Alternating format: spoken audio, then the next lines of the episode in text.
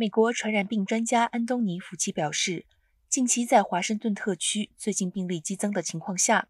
对于是否还能举行和参加大型活动，将由个人自行评估，确定他们对自己感染新冠病毒的风险。福奇提及，举办活动、举办大型晚宴、举办白宫记者年会的负责人，将不得不查看在 CDC 指南，并考虑疫情的趋势是怎样的。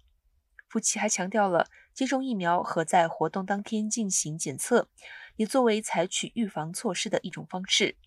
福奇还表示，不应该淡化被感染的风险，因为有时有些人即使不需要住院，他们也会病得很重，这些都是不应该被轻视的事。